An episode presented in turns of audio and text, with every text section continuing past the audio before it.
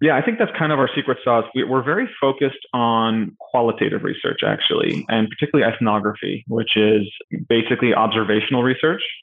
I'm not a big believer that, let's say, things like surveys can tell you about what customers really want because customers don't actually know what they want necessarily. Yeah. And sometimes you can uh, you can find unmet needs through through seeing workarounds. Let's say you watch a customer interact with a product and they do this weird thing like they, they go you know they fumble with it and then they do this workaround. Well the question is well why do they do the workaround? You know what's yeah. what's wrong in the current product today? So that that usually sets off light bulbs for a researcher to say hey there's something you know going on today, here with this product.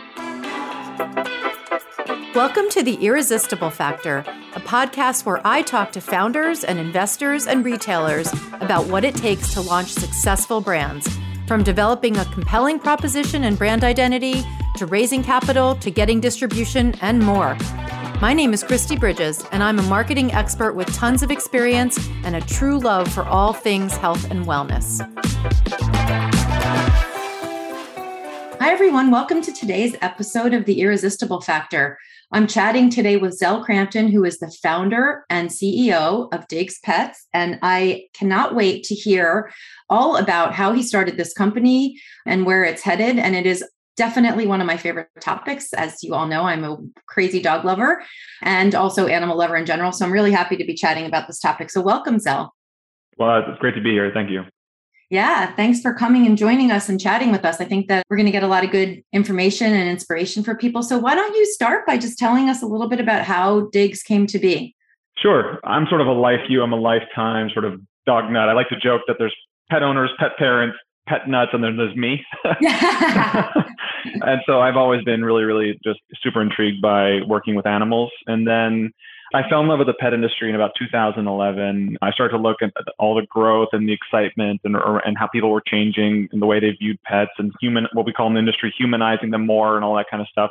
And so I started, you know, one pet business. I started another pet business. Ultimately, didn't love them kept working on pet businesses for years until I had this what a aha moment in 2016 when I got my latest dog, Louise, who was the love of my life. Um, she, I adopted her from the shelter uh, in Long Island, and I tried to buy, you know, high quality pet products for her. You know, my friends at the time were having children, buying homes. I became really exposed to some very premium lifestyle brands like Simple Human, Yeti, things like that. UPPAbaby for for the children's uh, world, and I was sort of dismayed at the low quality, unsafe, ugly products in the pet industry, as particularly as compared to those other consumer categories. And so I set on a mission to create, uh, you know, a premium lifestyle brand for for pets. Um, so 2016, I, I started product development, figured out what you know the needs were, and started with a dog crate because people hate their dog crates and they're ugly and they were flimsy and had safety issues. And so, you know, we thought, hey, let's create a safer, more innovative, better quality dog and then build a lifestyle brand around that. And finally launched a Kickstarter in early 2018, launched on our website in, in late 2018. And then it's been sort of a rocket ship ever since. We just turned three years old in October and very excited uh, to see the, the continued growth. So, first, congratulations on your three year anniversary. That's incredible. And the crate thing I think is so interesting because I don't know if that's a usual entry point when you start a pet lifestyle brand, but it's a great one because as a dog owner and a crate owner of many, many, many different kinds, I think that in general, you're right. They certainly don't live up to the human standards that we mostly like to have for our dogs now. So that's really cool. Tell me about, I'm really curious to know about the Kickstarter idea for a brand because I've heard that a couple of times recently, um, but it's, I think, a relatively new concept. I don't think that's the first way. And I'm interested to see how you found that from a process perspective and success perspective? Sure. Uh, Kickstarter can solve a number of challenges as you're launching a new product or a new brand. And different people will give you different answers. And I think most people think about it as a way to fund a new venture. And that might be true in some cases, yeah. but I would I would argue that for every dollar you, you get out of Kickstarter, you probably have to put in 50 to 75 cents so it's not mm-hmm. exactly, uh, especially if you're new. If you're established and you have already a follower network, an email list, things like that, it's different. But if you're new, it's it's quite challenging to drum up the necessary uh, kind of demand without investing a lot in marketing and all that kind of stuff. But some people are very lucky in that regard, and it works out great. I think for most people, the biggest value is sort of market testing and early feedback before your market's actually out there, uh, your product's actually out there, excuse me. And that was certainly the best part of the feedback for us. You know, when you're think about sort of the that was the end of a two-year product development journey for me um, when we launched our Kickstarter, give or take, and we had prototypes, but you can only do so much beta testing and customer feedback from surveys when you actually put it on the market and see people actually fork over money and they actually give you, you know, direct written feedback and, you know, email you say, hey, I like this, I don't like that. It's actually very valuable, uh, yeah. and it helps. And it actually helps you think through, hey, I should tweak this, tweak that, change this, change that. And equally important is not just the product, but actually your messaging, your positioning of the product. Yeah. So let's say when you finally do launch for, for good, you know, you might have said this, but actually, if you frame it this way, it's going to resonate better. And I think that's very valuable. How did you find that out from Kickstarter? Just from feedback from people that you were chatting with? Did you test different messages or did you just sort of listen to what people were saying and aggregate it? I'd say all of the above. From a, let's say from a, you know, you have we had something like 450 backers, but then lots of people who don't back you as well will give you feedback and sort of yeah. message things. And for better or for worse, people are brutally honest, which I think yes, is uh, is generally a good thing, unless it's coming from a disingenuous place. I would say, yeah. and so you try to filter through the noise, and you know some people understand what you're trying to do, some people don't, and so you try to figure out, okay, this was helpful, this is not helpful. Oh, I didn't see it this way. That is good. This doesn't make sense. I'm going to forget that. But then also to my earlier point around sort of investing to be successful in the Kickstarter platform, we were running ads, Facebook ads, for example. We ran, we did email campaigns, we did all kinds of you know PR stuff. And like with any, you know, marketing campaign, you test, you A/B test, you mm-hmm. run different iterations and see what works. And in some ways, it's it's kind of lower stakes to do it at a Kickstarter, and so you can figure out what you know what what's better. And then when you're even building your website after Kickstarter, you have a much better understanding of your customer and what will resonate. Were you running ads to drive people to your Kickstarter campaign? Mm-hmm. Wow, uh, awesome. Um, it, I think at one point we did it for email capture, uh, which is you know very helpful from a lead generation standpoint. Yeah. And then once the Kickstarter was live, we definitely activated the email list, but then we would run uh, ads to uh, our page. And there's there's actually all kinds of audiences that you can you can find that on Facebook that are typical backers of, of yeah. Kickstarter. You know, I, I think I don't remember the numbers anymore, but you know, 80% of Kickstarter backers are the same, you know, a couple million people, you know, globally. Yeah, yeah that makes sense. That makes total sense because it's an interesting way to get involved in something. Um, and and I think that those probably are the early adopter people, which are so great for a brand on so many levels. So I have a question about that too. When you started connecting with people who liked the brand, did they start talking about you as well? Like, because once people start investing, obviously they become advocates.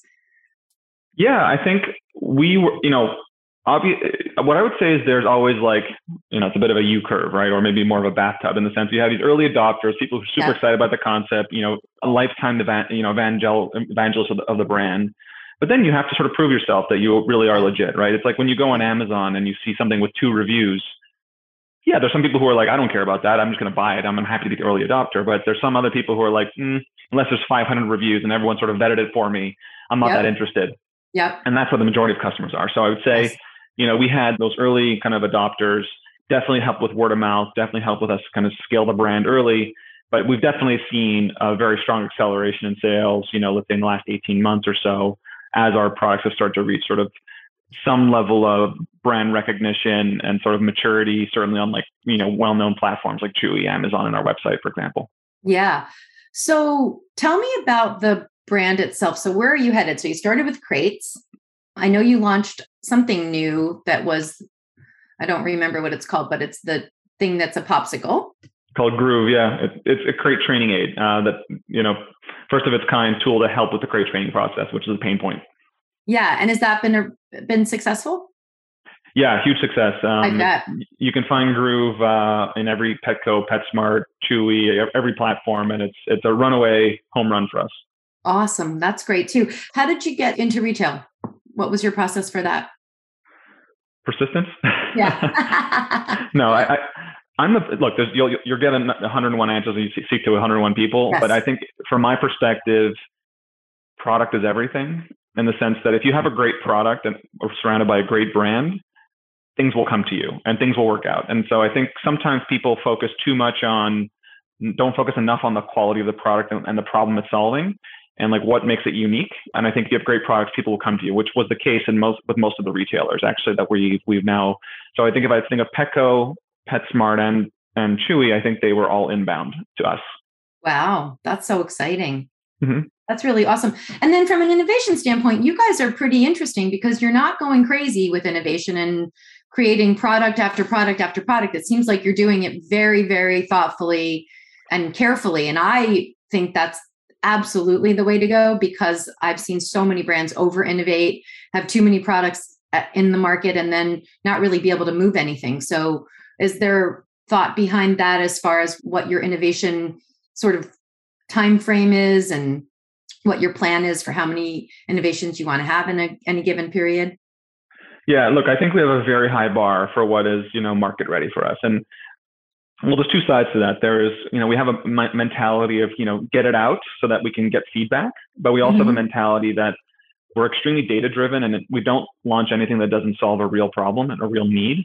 And so there are some of our peers in the industry, to your point, that are much more sort of like, you know, what I would call like pray, uh, spray and pray, you know, yes. get products out yes. there, hope, hope something works. And, you know, you end up to your point with some slow movers and some things that kind of erode the brand over time, in my view.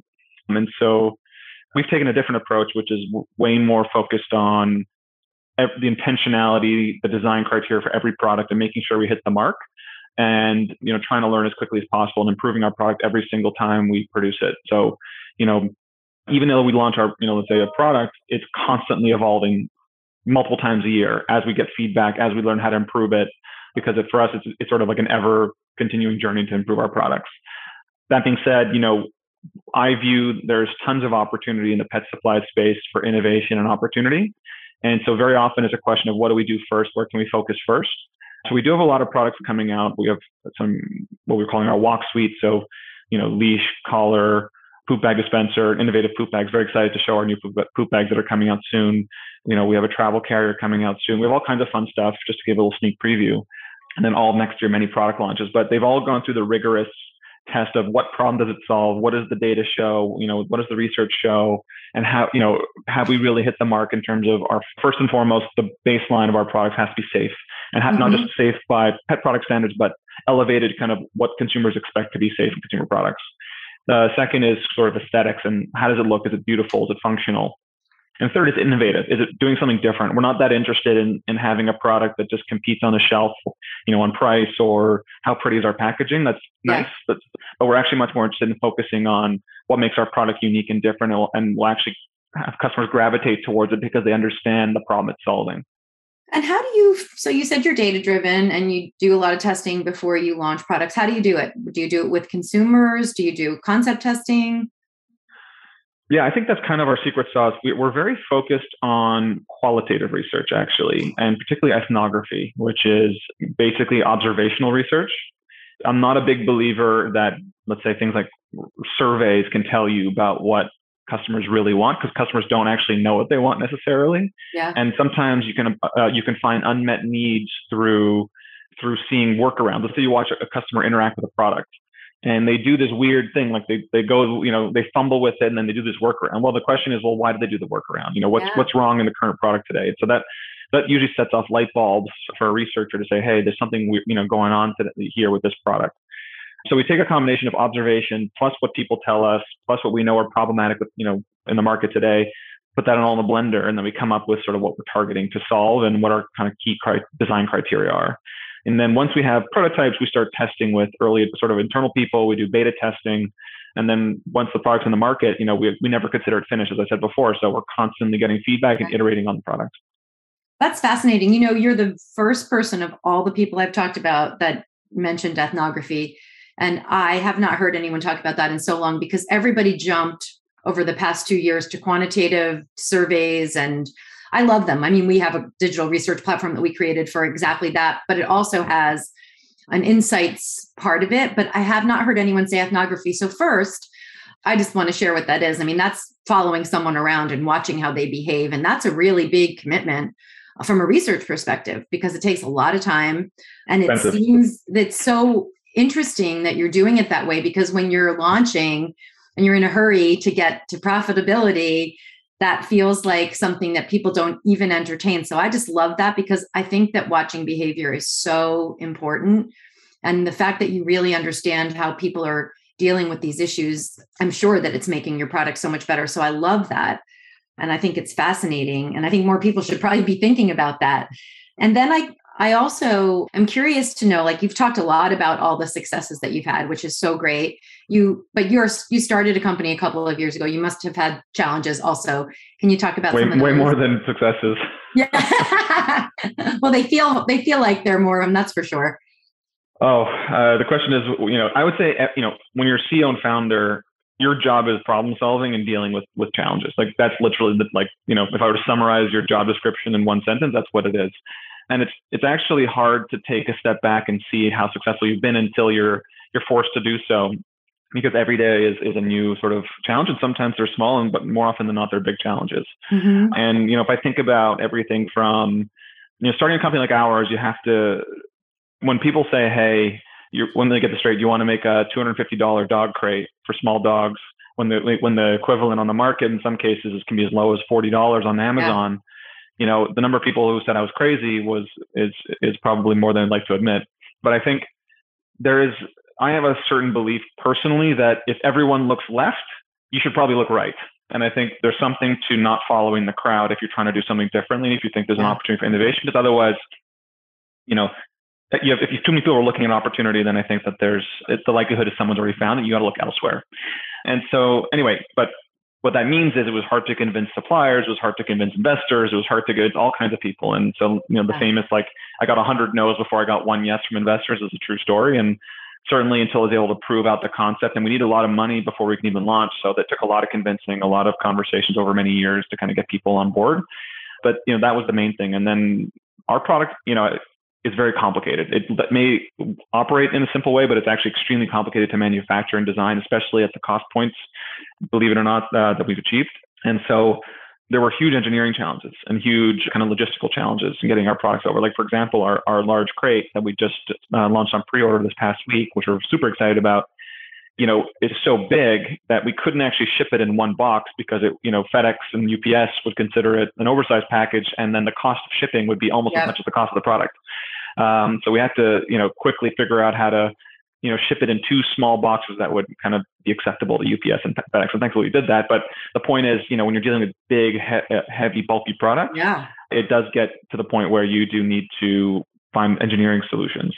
But then, you know, the other things that everyone's dealing with, I'm sure you've seen some other folks talk about global supply chain issues, whether oh, that's yeah. delays and manu- you know, in, in, insufficient uh, raw materials, global, you know, global tariffs, and all kinds of stuff it just adds to the complexity of the business. And so, look, and then uh, then whenever you're growing three to five x per year, and we've been growing five x the last couple of years, you know, it's it does add to the stress on the business from, from every dimension you can think, whether that's sort of working capital and inventory needs to you know culture and rapidly scaling a team and can you maintain the the focus on data and focus on the pet parent and focus on quality and all those types of things you mentioned before in terms of that you know you can be distracted by just time to market and things like that. How do you maintain your process how do you maintain all this and through covid and remote work and so yeah mm-hmm. i mean i can go on and on about challenges so it's really more what are you most interested in Well, I'm curious to what, you know, especially, I mean, I think it's interesting that you launched with a crate because it is a big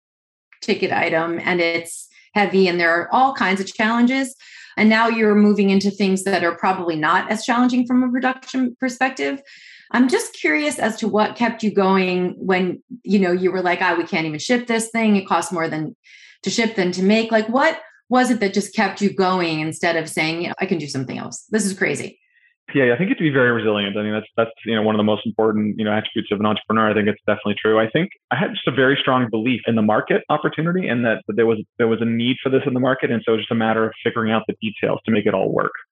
And I sort of had a belief, and I always advocate this, that if you make fact-driven, data-driven decisions every step of the way, thoughtful, rational decisions every step of the way, you give yourself the best shot of being successful. And you know, you don't go into a business without having done the, the, diligence and the work ahead of time. And so you know going into it, it should work. Okay, you're going to have challenges, but then it's just a matter of like, what are the options? How do you solve it? What are the issues to resolve? And if you keep doing that, you're method, you're sort of like religious about rational and logical decision making the whole way through, you give yourself a good shot, I would say. It's when you start to kind of let emotional decisions or things that are not, you know, when you start to get clouded by noise, you know, there's always challenges. I think that's when things go wrong. So look, I think there's been challenges, but I think um, I have this mindset that if we can just figure out, break down the problem, figure out how to solve it, we will get there. Awesome. What's your goal for the next three to five years for for Diggs? Look, I, I really think we can and should become the global preeminent brand of innovative pet supply. So, you know, I think I hope to be, you know, a Yeti for pet or or an UPPAbaby for pet or a simplehuman for pet, something like that. Yeah, that's awesome. And, and I think more importantly, and tied to that is elevating the quality and, and product standards for pets. I think that's really the ultimate mission for us is how do we elevate those products? How do we set a new standard? You know, as an example, we're working with third party. We started the company, by the way, working with premium baby products manufacturers that are, are, held to the highest safety standards in the consumer industry to see if we can bring some of those standards to pet. And now we're working officially with third party independent testers, the most commonly well known like Intertek and those uh, to figure out how can we start to set new testing and quality standards, ASTM type standards for the pet industry. Yeah, that's really exciting for me, especially as a pet owner, because I think that people are starting to do those things with their pets. Like I take my dogs everywhere. I'll admit once in a while they might sit at the table once in a while. And so, but when you think about what we do with them, we put them in the car, and most people don't have dog protection for their cars and we buy whatever crates there are but we're not really thinking is this the same as a crib? Like but there are things about it that are so similar. So i think it's so awesome that you're doing it and i i really do think that the market is super ready for that. I mean the way people are with their pets has changed so dramatically and continues to. So that's really exciting. And you said lifestyle brand. I guess that's what you mean when you say lifestyle brand yeti for pets. Have you thought about or talked about talk to those brands about potential partnerships or anything like that? We are working on some partnerships. Actually, the former CMO of Yeti is on our board, uh, Melissa oh, awesome. Goldie. Yeah, awesome. so you know, uh, she's a wonderful, wonderful human being. But no, you're absolutely right. There's going to be tons of opportunities for those types of partnerships, and those are we are you know looking for them and excited to to see where those can go. Amazing. Before we wrap up, I'm curious to know if you have any advice for people who are, I mean, you didn't, this isn't your first company that you started, right? You said this is your third? Yeah, well, third pet company, but I didn't launch the first two. You know, I think going okay. back to like making like smart decisions the whole way through. I think yeah. uh, when I looked at, I, in, in one case actually, I was already pitching to investors, but then I pulled the plug on those because they were I didn't like the, the economics, the, the execution risk was too tough, and so yeah, I think um, the best advice I can give is, you know, have strong perseverance. You will encounter like what seem like insurmountable challenges, like, you know, the, the sky is falling, it's over. But it, yeah. think, break down the problem, think it through, figure out your options, and just keep going. I think that's the best advice I can give. Yeah. And how do you keep going when you really do feel like the sky is falling and it's over? What makes you keep going? I think you have to be passionate about the mission, right? If you if you're not pat, and that's why I always tell people like, don't go do something you're not excited about, or you're not your own customer. Like you're not. If, like I said at the beginning of this this inter, this discussion, I'm I'm the most passionate pet owner there is, and that means that when I wake up every day, like I am genuinely excited of creating better products that will help Louise and my dog and others. And so I think if you start with something that you're extremely passionate about, then I think you'll have that will to keep going, even though it seems tough. Yeah, awesome. Anything else before we wrap that you'd like to share? I mean, I think there's so much good advice here. I love some of the things that we talked about. I'm so excited about it because there are some things that I've never heard anyone say on an interview. So that's really cool for people um, who are listening to hear. Anything else you want to share? One more thing I think is really important when you're thinking about a new business is choose a great market. You know, I like because the pet industry is now so large and growing so quickly. I like to joke that just showing up to work in the pet industry, you can make money. Mm-hmm. So I think if you go to an industry that's in decline or growing slowly or the margins are tough, you're just going to have a real uphill battle. I think if you choose yeah. a market, again, that you have to be passionate about it, but if you choose a market that's growing, that's large, that has real opportunity, things are changing, you'll your life will be much easier. Awesome. I think that's really good advice too. And I think that's hard because sometimes you just want to do what people are doing and you don't realize that it's already done mm-hmm. and it's time to try. Yeah. So that's really cool. Well, thank you so much. I mean, I think this is really great and I appreciate your time and I'm really, really excited for you guys. And I can't wait to see where you go with the brand. It's awesome. Thank you. Thanks. It's been really fun. Thank you for listening to The Irresistible Factor. I'm Kristi Bridges, and I can't wait to see you next Wednesday.